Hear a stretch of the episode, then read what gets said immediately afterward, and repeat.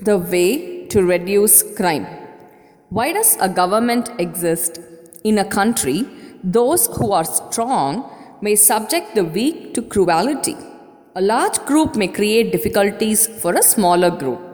Some people may join together and force a person to give up his house, property, etc., and appropriate them illegally. A government came into existence to ensure that such things do not happen and there is proper order.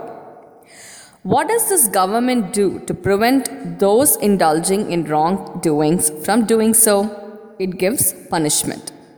Many people are prevented from indulging in wrong activities for fear of punishment. To a person who has committed some cruel acts, the government metes out some cruelty.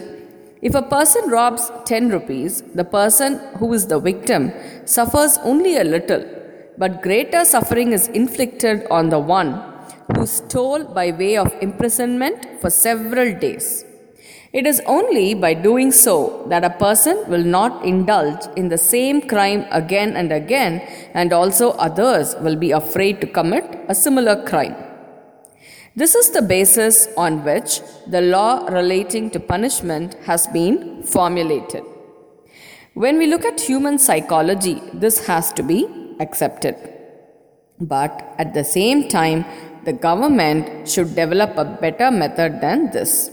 Someone being punished after he has committed a crime, or someone not indulging in crime for fear of punishment and not out of the feeling of dharma, are only secondary.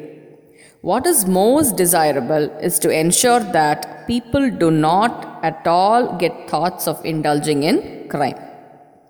The governments may have to follow in practice the Arthashastra that when someone indulges in a cruel crime, the government has to inflict greater cruelty on the one who committed the crime.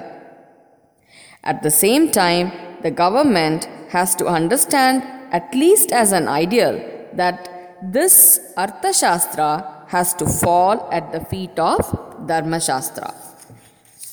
If the government creates an atmosphere in which good people following the Dharma Shastra come up in large numbers, the tendency of people to indulge in crime will gradually start to decline.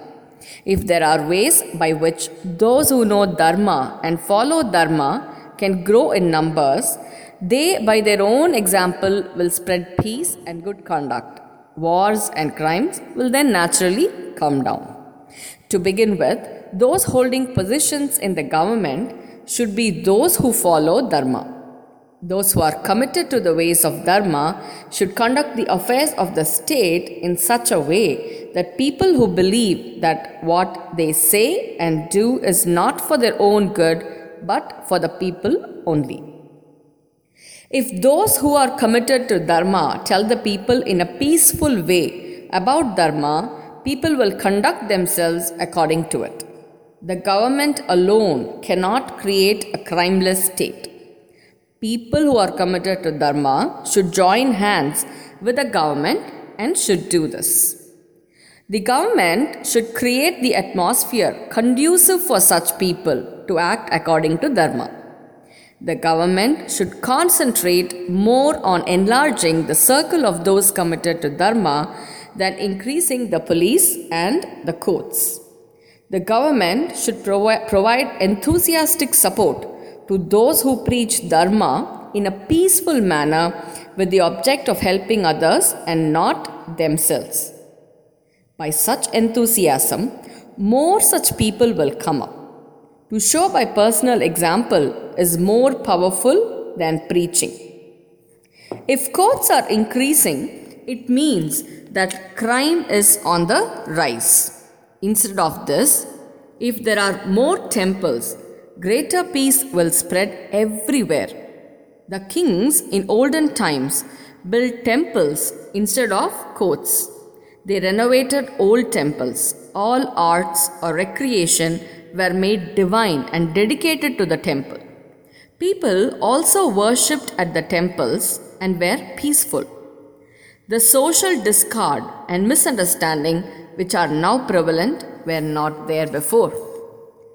Instead of making laws to prevent crimes, people should be shown a proper path and turn to it and thus reduce the chances of their thinking of crime and indulging in it.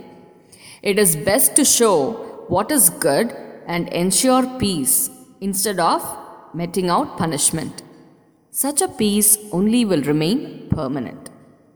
It is enough if the government treats with respect those who are for peace, good people, and those committed to Dharma. These qualities will on their own grow among the people. Sri Gurubhyo Namaha.